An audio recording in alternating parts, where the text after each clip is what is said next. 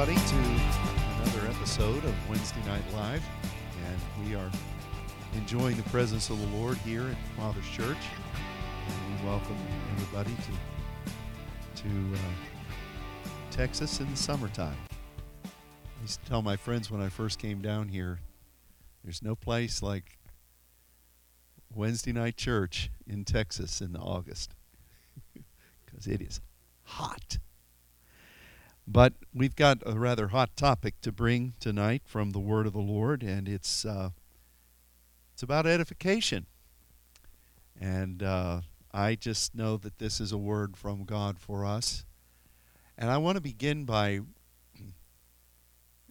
releasing a blessing over every every intercessor, every saint who has remained faithful in their calling to continue to remember their intercessory giftings. And uh, I know that over the years there have been a lots of things that have affected us one way or another, and there have been up times and down times and challenges, but the fact is that you all are still here, and for God that counts a lot. I heard this said that the greatest ability is availability, and that's that's where we are. Write that down. Put that on the sign. so uh, I, I release a blessing to all of you because uh, this, these past couple of years have been transitional years. The Father warned us prophetically that we were in transition, and the transition has been one of travail and one of great blessings and breakthroughs. We've known grace but there's been a tightness, almost as if uh, the message we shared a couple of weeks ago about Hannah, who was, who, who her spirit was compacted and was was really uh, pressed. That's the key to birthing grace, and that's what we've been facing in these past couple of years. And so I thank all of you who have remained faithful to your calling and I, I simply ask the Father to pour out pour out his spirit within you and upon you in ways of his choosing. Each of you need different things. I think one of the first things you need is an encouragement and a refreshing, um, uh, replenishing is probably a better word. But with that replenishing of things that you've poured out before the Lord, God not only gives you what you had, but He gives you more than you had, and He expands your capacity, which is a wonderful thing. So I speak that over all of you. And um, as we as we approach this really vital gathering here in Dallas next month, it's just a little over a month away. Isn't that strange? Bev, can you imagine that? Just in a month, you'll be up there in the sound. It's not really a booth. It's more like a it's more like a yeah, it's more like an area. Roseland, you know, just up there. Um, the seminar will be here for real soon, and uh, I think that the Lord is giving us uh, a posturing and a knowing of our place in this crucial season.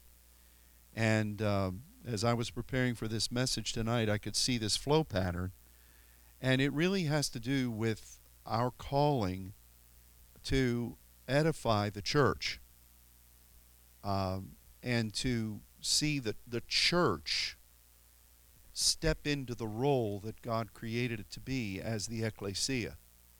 That the church would really be not just people who get excited about visitations or want to hear the latest prophetic word but the church who is fulfilling their governmental function on earth, following the Father, doing what He calls you to do, uncovering the hidden gates, redeeming them from the power of darkness, and to welcome through the power of the cross the victories of the histemi.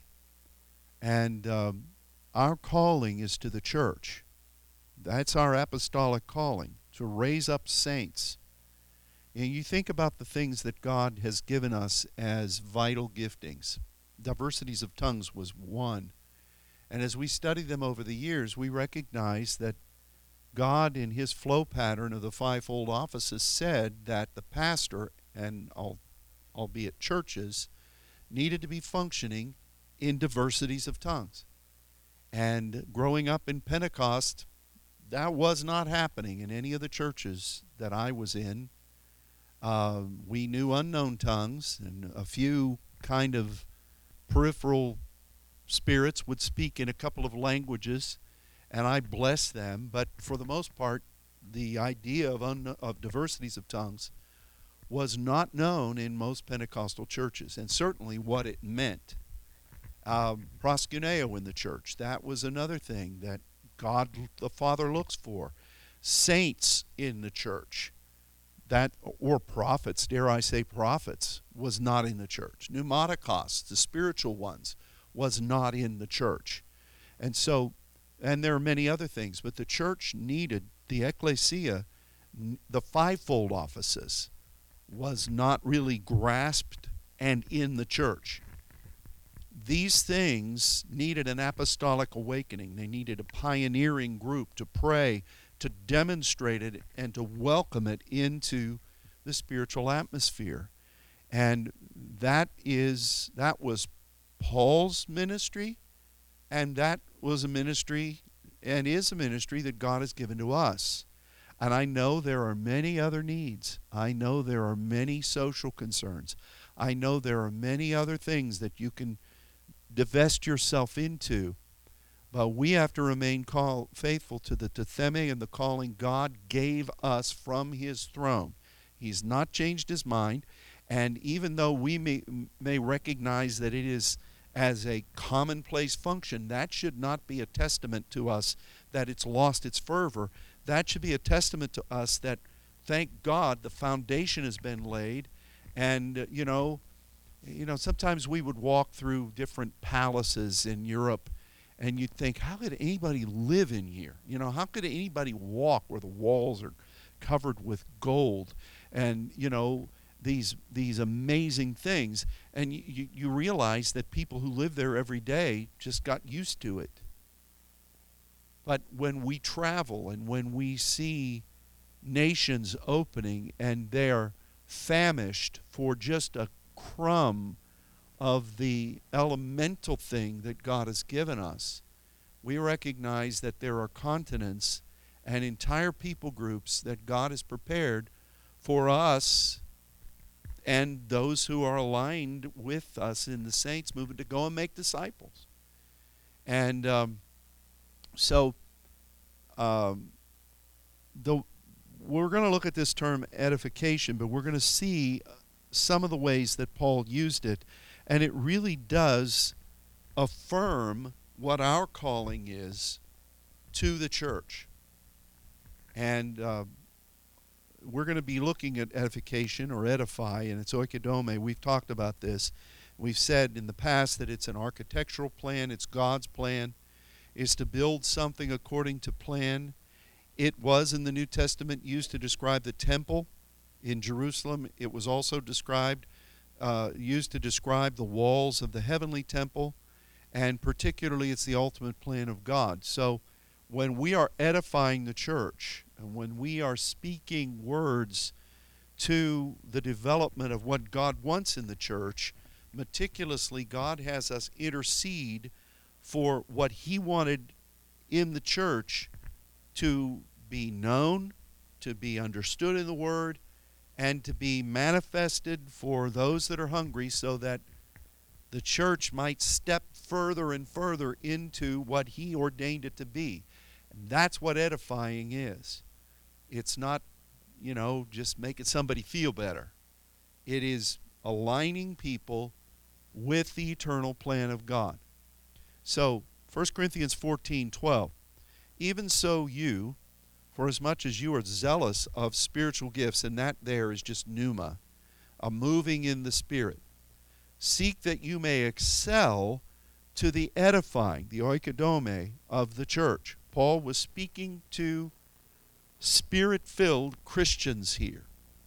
So, because they were saved and because they spoke in unknown tongues didn't mean that they had it all. Paul was telling them you have to continue to align yourself with the eternal identity that God is continuing to unveil for the ecclesia, for that governmental body, the called out ones who are to be God's representatives on the earth. So, Paul continues in 1 Corinth, 2 Corinthians 12, verse 19. Again, think ye that we excuse ourselves unto you. We speak before God in Christ, but we do all things, dearly beloved, for your edifying, for your oikodome. And so there again, Paul in his in his second epistle, which is probably really his third epistle. He references he references um, that in the second Corinthians that he had written a, an epistle that was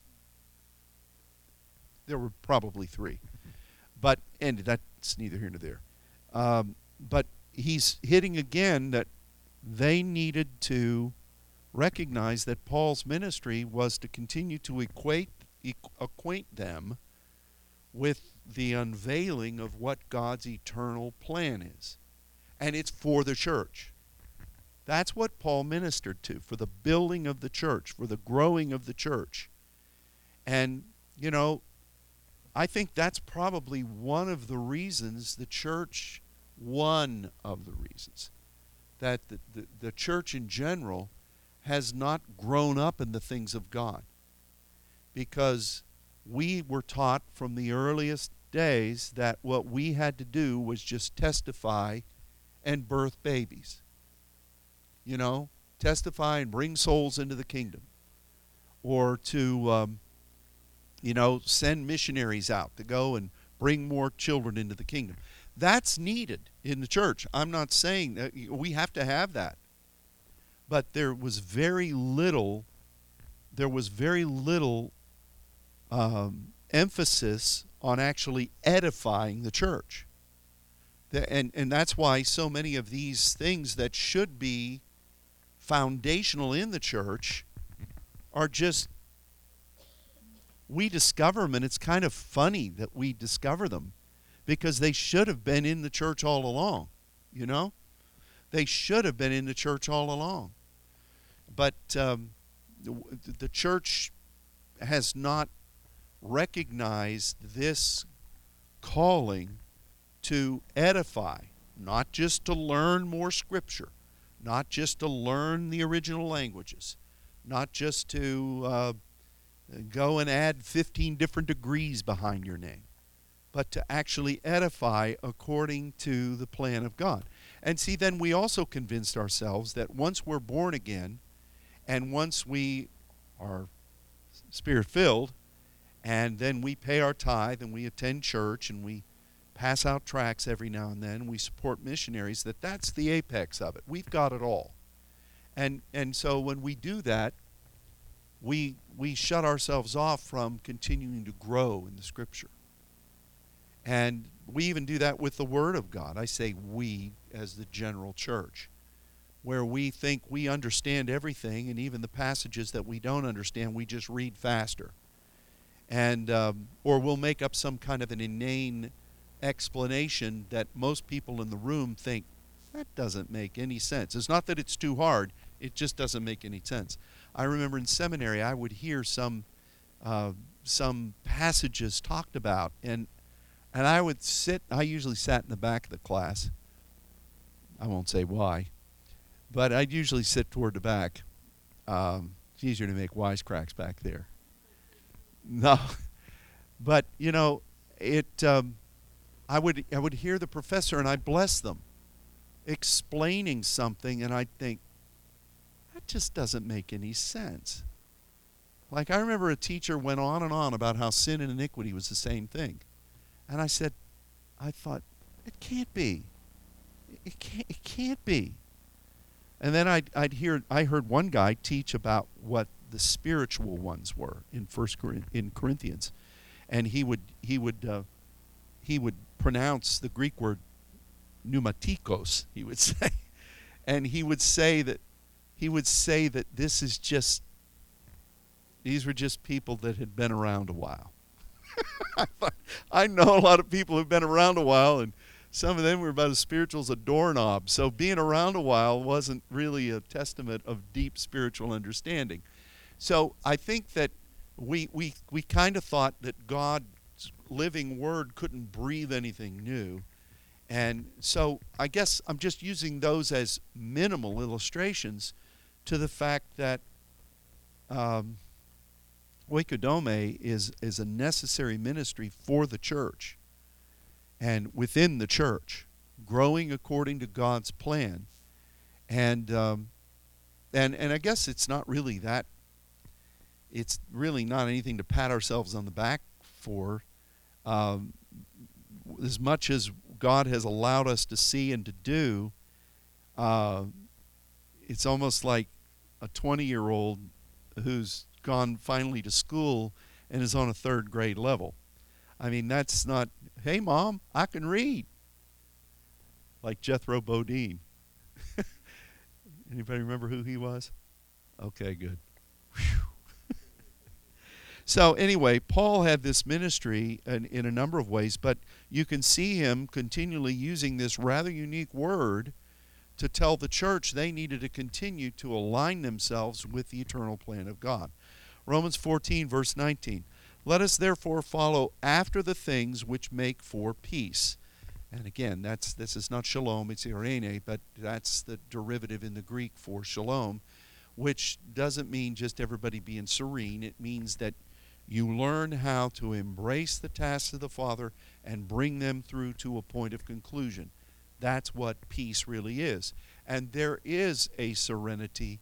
Serenity now. There is a serenity uh, when that comes because uh, you fulfilled something and your, your, your individual calling is satisfied in a way that humans don't experience on this earth other than to let that depth of your spirit partner with God to achieve something and it's it's beyond pride it's beyond uh, any kind of human accolade.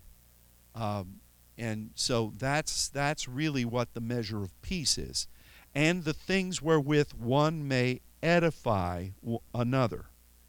So this would say that when we come to a point as a church of accomplishing something in God, everyone as a part of that accomplishment should be recognizing a greater alignment with the plan of God. And isn't that the way it has been? That's why it's a to do and to teach. Uh, if you take that and extrapolate out, when you have partnered with God in something, even let's just take it from the from the from the uh, elemental level. When you've interceded and prayed before the throne and you emerge from that, you have understandings you didn't have before. And that therefore illuminates capacities in the scripture that you weren't able to see before. And, and so it is when you step into a, uh, a partnership with God in a certain theater of operation and you gain a victory. Um, when you emerge from that, you should have the radiance of accomplishment for the Father, but you also should recognize that there is a building up and an alignment with the Father's plan in who we are and what we're called to do that's beyond what we were before we had that victory. Does that make sense? So here, Paul to the Corinthians and to the Romans mentions this need for the church to be edified. And um, this is an important thing for us to see because, you know, that's a, a large part. We not only are called to function as the ecclesia, and you have been called to pioneer many of these things and to not only embrace them, pioneer them, but demonstrate them that then makes the way for others to come. Um, that's the greatest gift. You know, and you think, why is that the greatest gift? Well, we're to be like Jesus, and what did he do? He came to make the way. He was the firstborn of many brethren. And he said, Greater things than these will you do because I do go to my Father. And he said, Greater works will you do. You will you will benefit from what I've done. But it was elemental. And there were very few that were there. How many of his followers were at the cross? Less than a handful. And um, so that, let this mind be in you, which was also in Christ Jesus, who being God, thought it not robbery to be equal with God, but made himself the servant. Now I'm, now I'm embellishing. Made himself a servant, made himself a seed, made himself a firstborn. And that's what we have to be as pneumatikos people. And there's not a lot of accolades. There's not a lot of headlines. There's not going to be, when you see a lot of things begin to move in this city, um, some of you, by the enemy's inclination, is going to say, oh, we must have missed it. Look, it's happening over there. Um, you better hold your ground because it's important for you to do that on behalf of the Father. It's just the way He moves. So, look at this well known passage in 1 Corinthians 14 3. He that prophesieth speaks unto men to edification, exhortation, and comfort. These three, we've talked about this before. The objective, the prophetic identity in this threefold measure is that we align ourselves with the eternal plan of God, the oikodome. We align ourselves. We become what He has shown us, and we establish that. Because the next thing that's going to happen is the paraklesis, the exhortation, where the Spirit through us is calling for others to come and join with what God wants. Now, was when we were all growing up as little Pentecostal kids, we would hear this and we would say, well, that's what the Comforter does. You may be broken down alongside the road, and he's like the Spirit is like a heavenly AAA. You just call out for help, and he comes a flying. And isn't it something that the Bible says he's the Comforter? One of my favorite memories was when I would go to see my blessed grandma and I'd sit there on the sofa and she'd bring out the comforter that she had knitted for many long months. And oh, it felt so warm. That's what the Holy Ghost is for you. That's the way it was preached. It was. And when you look at this, you think that's as endearing is that is, it's a bunch of hogwash because it is not what this means. The Holy Ghost isn't coming to bail you out. You're partnering with the Holy Ghost, and He is calling out for others to come and join into this oikodome, to be what they're supposed to be. And that's what making disciples is bringing people to feast at the table that God has laid before them, but it's for the purpose of fulfilling the Father's plan. And then the last one is comfort. Well, the paramythia, paramythos is this. And it's got uh, that, that Greek word myth, which means, uh, you know, you've heard of Greek myths, and, you know, it, it, they always have a hero, they always have a fulfillment of the story, they always have people rising to do exploits in Greek mythology uh, uh that is, uh, that is uh, ordained by the heavens, where Zeus and uh, ruled. And um, but for us, it means that you are fulfilling the purpose of God for your life. You are rising up as mighty men and women. You are demonstrating the great story of the ages and you are bringing it to a fulfillment. This is what Paul says, but it begins by edification. And if you don't have people aligning themselves with what God's eternal plan is, for the growth and development of his ecclesia, nothing else matters.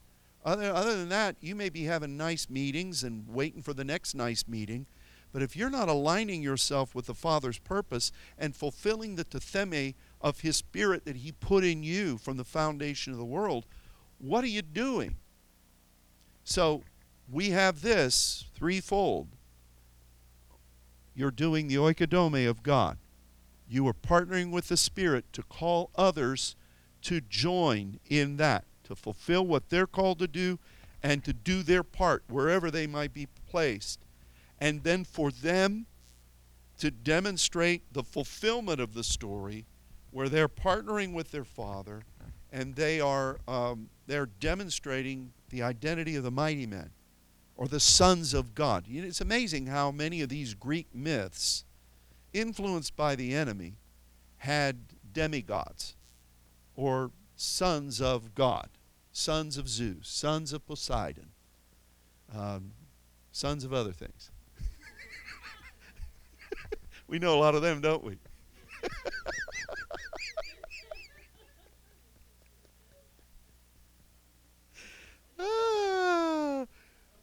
But they they embrace this concept of partnering with the heavens and human humanity partnering with a spiritual influence. They didn't really recognize it, but it was what God uh, God was really wanting from people, and I think that's tremendous. So let's look at these next two, which would speak about the juxtap not the juxtaposition, the antithesis of edification is deconstructing. And you'll see this here. 2 Corinthians 10 8. And both of these are Paul kind of letting these people have it for their wayward activities. For though I should boast somewhat more of our authority, which the Lord has given us for edification, and not for your destruction, I should not be ashamed. Destruction there is not just obliteration, it is a literally deconstructing something. So if you have oikodome, which is gradually embracing the architectural plan of God, destruction would be meticulously dismantling it. 2 Corinthians 13:10 Therefore I write these things being absent lest being present I should use sharpness, according to the power which the Lord has given to me to edification, oikodome, and not to destruction. And I think uh, the enemy, the enemy recognizes this principle very clearly, and in fact, he he detests this principle. He detests the idea of the Father partnering with you. You know, we've said this many times that Jesus said that the enemy was a man killer from the beginning, murder, literally man killer. He didn't want this plan. Iniquity was found in his heart, jealousy because of what God uh, revealed to him about his plan, God's plan for us. So, if you step alongside that, you recognize that God's plan for us would entail us embracing the point by point development of what his eternal structure is. And so, if that is going on, and it is for the church, and God is wanting that, which he has meticulously supervised for you and for us, the enemy desire would be to deconstruct that, to point by point, chip away at understandings, chip away at cardinal uh, principles, chip away at the definings of our identity. And we find that happening across our nation in many different ways. Um, and I, I do think this is an antichrist strategy, and it's aptly named because Christ is indicative of the Son that has embraced the calling of the Father and the anointing to accomplish that. We are to be Christ like. We are Christian, which means Christ like. We are to be joint heirs with Christ. And that's what we're to be. So the Antichrist would be not only against that, but to be trying to destroy that or to deconstruct that. And that, we studied about the Antichrist spirit many, many years ago. And we remember from that understanding that the epistles tell us that the Antichrist is largely fed by the church. They come out from you.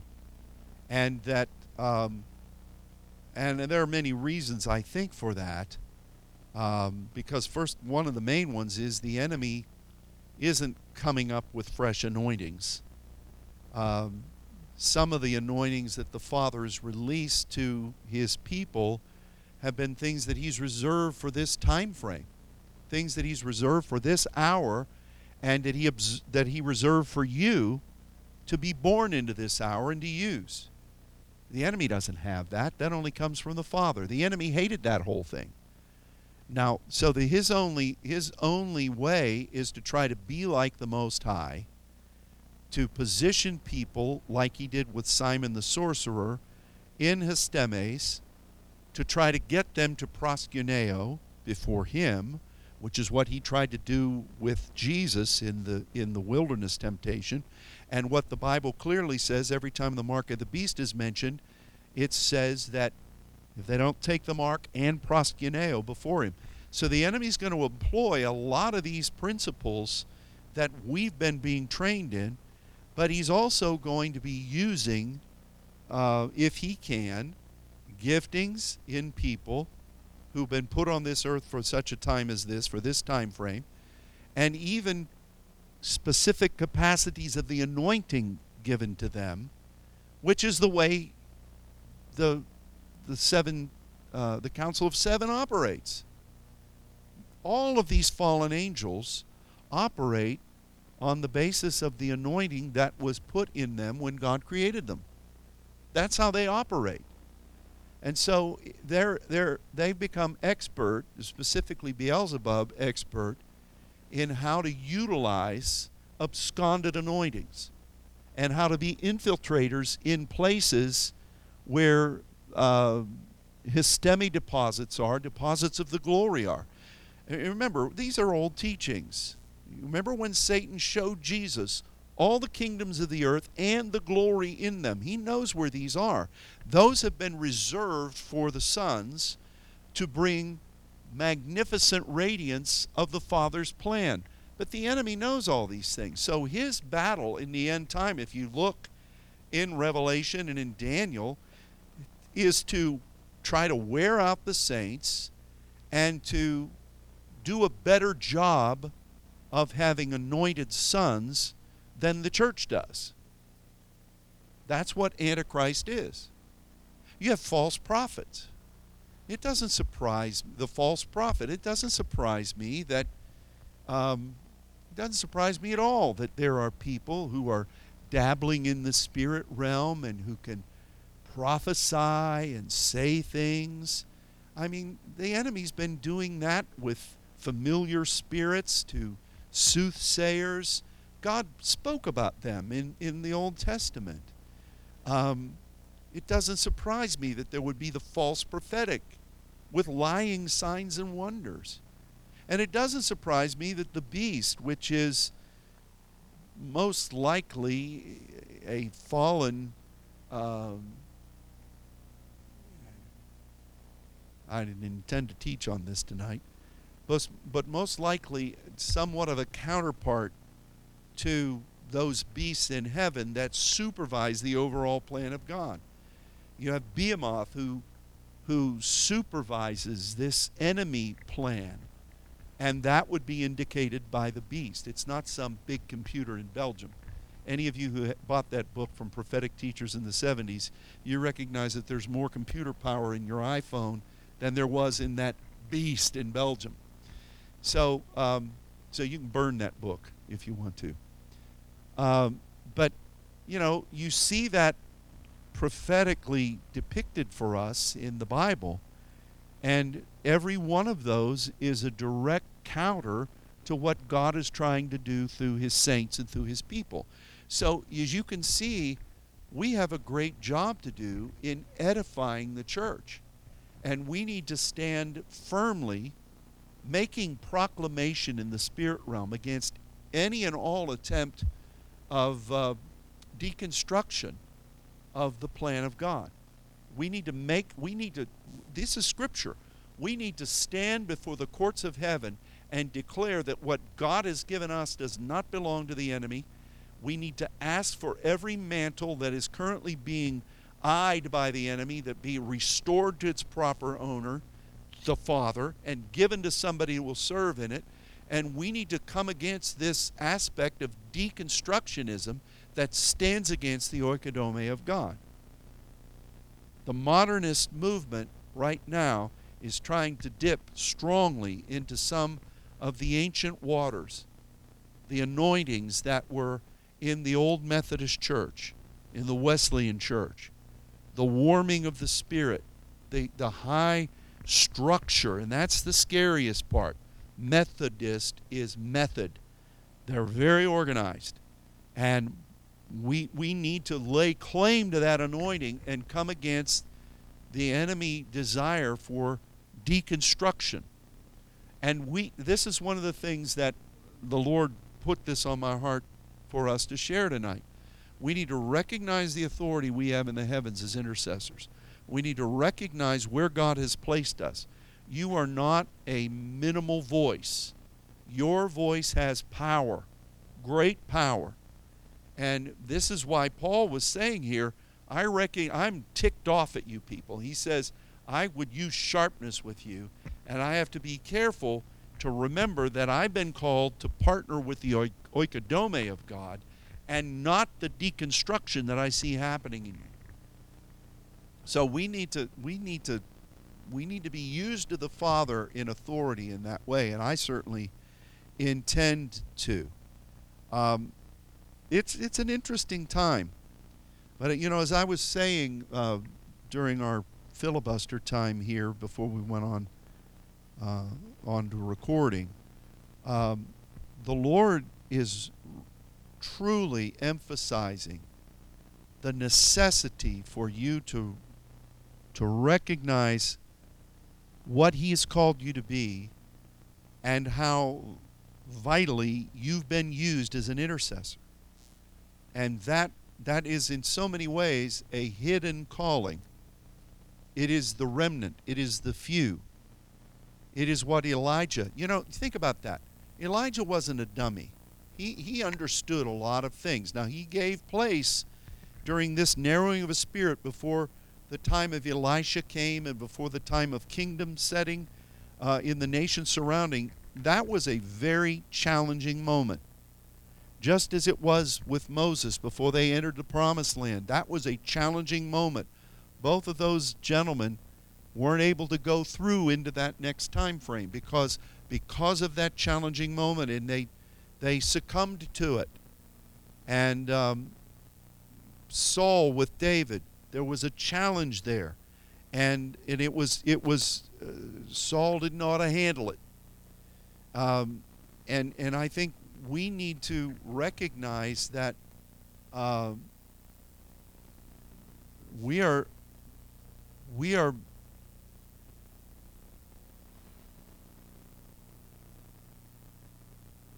God has used you. Don't minimize the, the, the effectiveness of how you've been used. Don't judge things according to your soul. Don't judge things according to your eyes. Don't judge things according to your emotions. Don't judge things according to your weariness and well doing. Don't judge things in accordance with perhaps you thought that maybe your mind had deduced what God was going to do and it didn't happen that way. Don't judge things according to that way.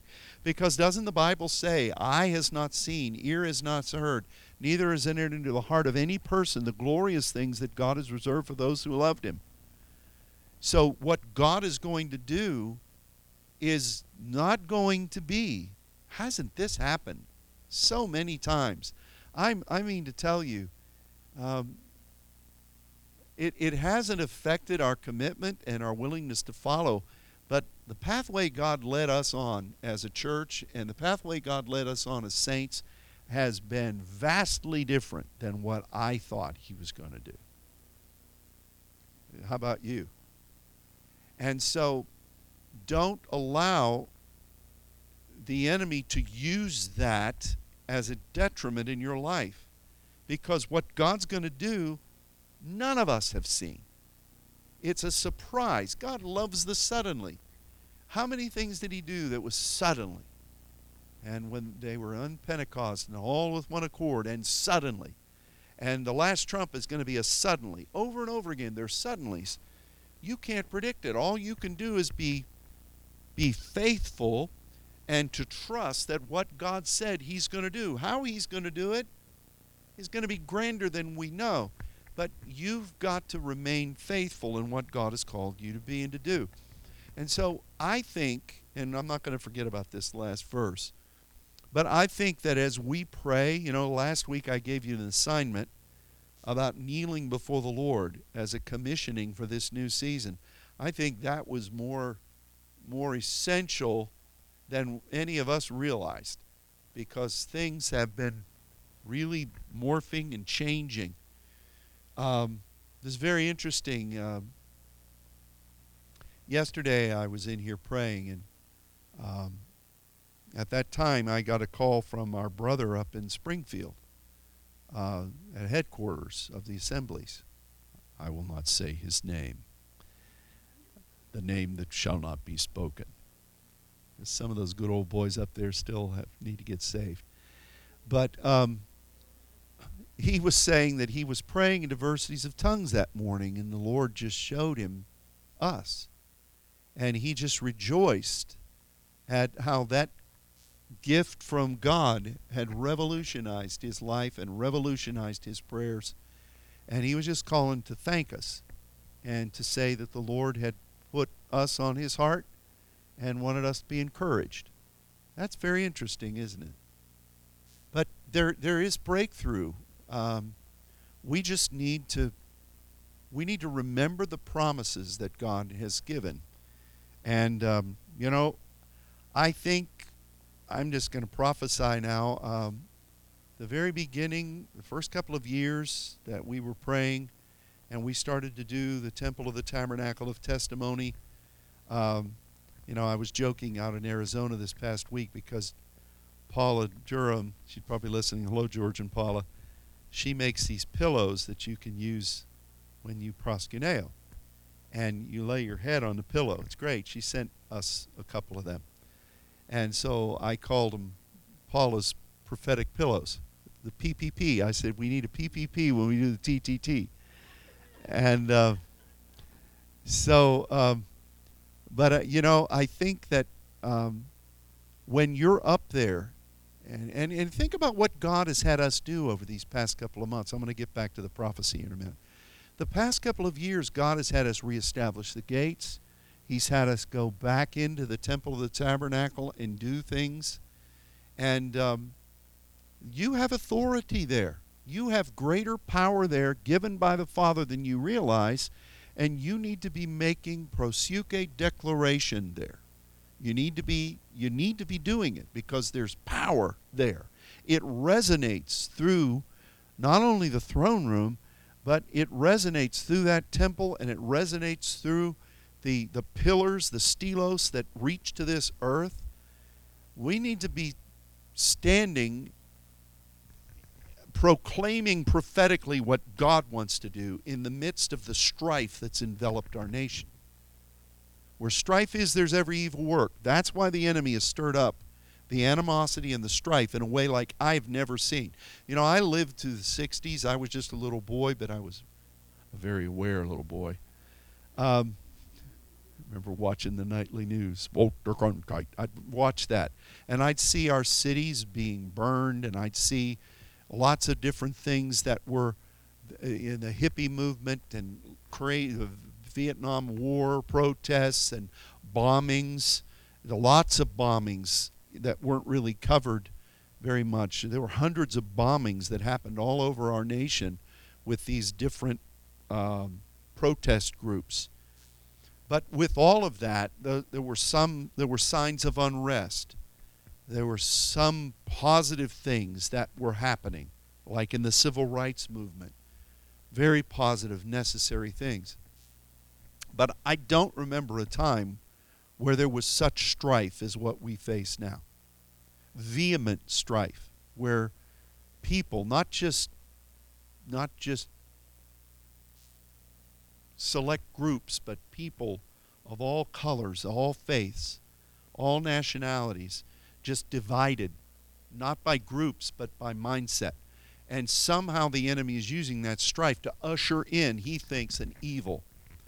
And what we need to be doing is this proseuche, this grace and proseuche prayer. And remember, we're praying, remember our teachings that we saw from the scripture. We need to pray for the leadership of the country according to what God wants. It doesn't matter what you think of the whoever it might be, whether it was President Obama or President Trump or President Duchamp, whoever it might be. We need to be, I didn't say which one, um, whoever, whoever it might be. Well, we need to be declaring, we need to be declaring what God wants into the midst of this environment. There are many voices being raised, but not very few that have the authority of a pneumatikos saint, a son of the Most High. And you need to be using that. The Word always penetrates the darkness.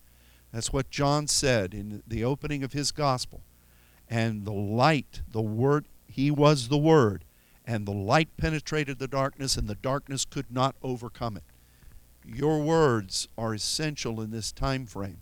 And so we have to be careful what we say. Ephesians 4:29, let no corrupt communication proceed out of your mouth, but that which is good to the use of oikodome, that it may minister what?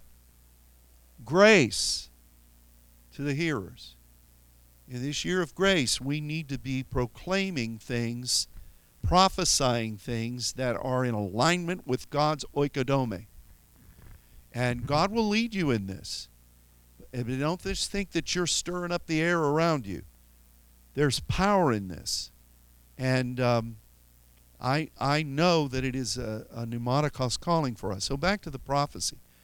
When we first started praying many years ago, God showed and said to us that He was going to raise up an army of saints in South America.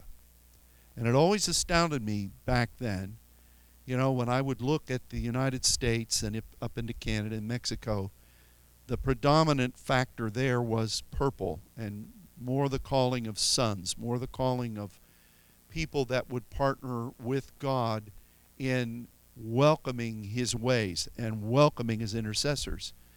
And it, it always amazed me that the color that was the light blue of the saints was South America because we didn't have anybody that we knew of there. We, we didn't, I thought, I, I would think that. I didn't argue it. It didn't matter to me. I was just as happy to be sons. But we're the saints movement. And I think, Lord, you're going to raise up an army of saints in South America. Okay. And for years and years, we never saw that. I know God was doing, you had the Argentinian revival, you had all kinds of other things going on, other missionaries' works, but not the groundswell that God is doing now. And so I know that's coming, but at the same time as that, one of the things that we knew, and it was prophesied by Bill Lackey when he came, but also seen in a number of different ways, that at least a third to a half of the constituency of the Saints Network would be African American people. That was prophesied. And I remember on many occasions being with our brothers and sisters. Um, I remember doing a, an activation up in our nation's capital with um, an African American church that we ministered with a lot. And we were calling this forth. We stood on the steps where Martin Luther King gave his I Have a Dream speech and uh, looking out over that water. And we, we called forth the African American church, which are the giants of the Spirit in this nation. And I remember saying over and over again and feeling it, you know, I I grew up with you know, we we I we lived in the projects until I was 5 and then we moved into this little teeny house that was on the outside of the project, so I was sandwiched in between all of my black friends and on the other side was a bunch of Catholic Eastern Europeans and Italians. What a strange mix. Now you can see why I'm so nutty. But I knew all the Motown songs because that's all the kids that I grew up with. And that explains to Robert Fulton why I know as many of those songs as he does. He says I'm the blackest white guy he knows. So, but, you know, I would go sometimes to church with those guys. Sometimes in the singing group I was in, we would go and sing in an African American church. And I thought, I almost said these people. what do you mean, these people? I thought these folks are more excited in the Lord and more willing to move with the Spirit than anything we knew in my AG church. And uh, I remember going to that church in Ohio. I've told this story about when I was grappling with what I was going to do with my life. And I wanted to be other things. And I knew that God was saying to me I needed to be in ministry, I needed to be a pastor. And so we went to this church south of Cleveland. It was a huge church, and it was mostly African American, but the leader and his wife were white folks, and there were a lot of white folks there. And strangely, there were a lot of Latin people there too. I guess it was the hot spot for the for anything to do with the spirit in that part leading up to Lake Erie in in, in Ohio. And um, I said, Lord, these people are prophetic. We don't really have that ministry in our church, but if you want me to be a pastor, you let them prophesy that to me, and I'll know that that is a confirmation, even though I already knew that I was supposed to do this. But sometimes when we fleece, we're just really hoping that God isn't listening with the fleece appeal, and then we can go on and do what we want to do. So we made it all the way through the service, all the way through us singing and the preaching and all the ministry, laying hands on people and all that stuff. And uh, the pastor's wife got up and prayed the concluding prayer. And I was sitting back there thinking, I wasn't thinking I need to pack, I'm going to have to pack up this equipment we brought, put it in the van because we've got to drive two hours to Pittsburgh at 11 o'clock at night. I wasn't thinking that. I was thinking, whew, so she ended the thing, and here comes her her husband, who's kind of a roly poly guy. He comes walking up, had his big suit on. He said, "One more thing, dear." He said, "There's somebody here," and he basically told the whole story. And so, but I, I remember that the place that I really got that prophetic confirmation. I didn't go running up there. It's me. I was hoping for an appeal. So I didn't acknowledge that. It was just me. But I looked and I thought, this is a prophetic ministry. It's multinational, it's multi colored, and um, it's really something that's near and dear to my heart. So when this was prophesied over us, I knew that this was what God was going to do. And the sleeping giant in this country is the African American church. And I'm still praying about what I, I've testified in the past that you know, a very dear friend of mine in Bible college was a guy named Lem Thuston, an African American kid, son of a pastor from Kansas.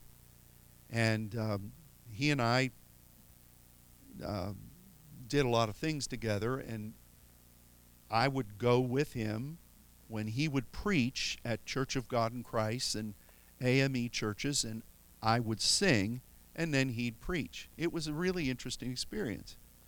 And it was a shock, not about last year, when we discovered that that friend of mine is the head over the Church of God in Christ now. And I'm praying about what God will do there. God told me years ago, I will make the appointments. So I don't press anything because that that that won't do anybody any good. But I can't believe that this very dear friend of mine has now taken that position in an historic uh, historic Holy Ghost movement. And really, they began together. The Assemblies of God began with the Church of God in Christ. And um, it was because of racism, basically. A term is thrown around for anything now, but they they got a lot of persecution, and both the the the African American and the white guys came together and said, "Look, as long as we stay together, we're going to be battling people instead of being able to seek for the Lord." so they chose, they both chose to form separate movements. And in fact, the African American side was much more advanced than the white guys. They went ahead and got their their their clergy uh, discounts on the railroad, probably because so many of the guys that were in the Church of God in Christ were Pullman on those trains, and the white guys in the Assemblies of God would get, being the frugal, the frugal frowls they were, um, they they got their credentials with the Church of God in Christ so they could get discounts on train travel. It's interesting, isn't it? So those movements have sprouted from the same root, and um, I'm I pray for Lem. I pray for him. I, I saw a video. I don't follow, I just pray for him, but I saw a video. He had a really slick looking purple robe, man. He was styling. And of course, I couldn't say anything to him about this in front of his constituency. But we get in a room alone together, it's going to be just like 1976. Uh, but anyway, I know that's coming too. And I know that the enemy's doing everything he can in this country to create schism between Caucasian and African American people. But that's not going to work. In fact, in the midst of this Saints Network now, crucial people who we walk with as brothers and sisters together are African American, and we we love that. We from my heart, I just cherish that. You know. Uh, so I I declare over what God said about South America, and I declare over the prophecies about the African American church that let it be as God has ordained. And we declare that oikodome. We declare that awakening. These are the things that we have to be careful to proclaim because our words have power. And um, I, uh, I release that admonition and that exhortation to all of you. So don't let the enemy tell you that you're ineffective and that what you do doesn't matter. God always looks for the voice of one crying in the wilderness he wants to turn into a, a, a beautiful flower, flowering garden. So, um, and I know that there is a lot of breakthrough. I, I don't want to get too carried away with it because I, I suspect that it's a refreshing, it's an illumination of what's coming. Yes, it is a beginning, and that's delightful. It's not just a dollop. There is a there is a break in the dam, and and things are beginning to flow. But remember that it's not because of some high-powered group that suddenly discovered Dallas. It's because God has found you on your face here. Don't abandon that position because you're serving Him. Don't abandon that position. God always moves through that way. Um, and um, so, I speak over you uh, a tremendous blessing. And I, I pray that you will not be ashamed of the of calling God has given us to edify the church and to see that manifested throughout the world. The church needs to be awakened, not just called to the altar to cancel their HBO subscription. The church needs to be functioning as the ecclesia of God. The, the gifts that God wants functioning in the church must be functioning. And somebody's got to go in there at the directive of the Lord and pattern it and make disciples. And that's what our calling is. Now, there are other things that God does. But that's the one that's most essential to the Father's heart. And why do you say that? Because that's what His Son came to do. to redeem us to the Father. Didn't he? To bring us back to the Father. And that our spirit might be born again, that we might discover the truth, that we would reflect that eternal identity of the Father that's be within us. Because when this life is over, we surrender that back to God. And what we've done with it is what is going to be. We will know as we're known. We want to be all that that He's called us to be. So don't be ashamed of that. And don't let some other voice convince you that somehow you've missed it because you're not serving soup on the back lot. Be this. Be this. And if you've been asked to reach out or to give something to somebody, do that. But the highest calling we ever will ever have, and it's an eternal calling, is at the feet of our Father in heaven. And that's what we're doing now. And um, it's, it's the key to welcoming what He wants. So I'll, I'll give one other testimony. We were so delighted the other day to get a, a very long letter from this very precious couple in the southwest of France. And they were telling about the things that God was doing, how He was using them as intercessors, and the dreams they were having. And um, I just rejoice with that. I, I, I rejoice at that. And there are many such testimonies of people who have awakened to their identity in God. That's what's going to welcome the kingdom. And that's what our responsibility is to serve our Father in that. So, proclaim, declare in the heavens. Let your voice speak out. Amen? So, God bless all of you. Thanks for being here, and uh, just keep praying through the night, okay? Adios, amigos.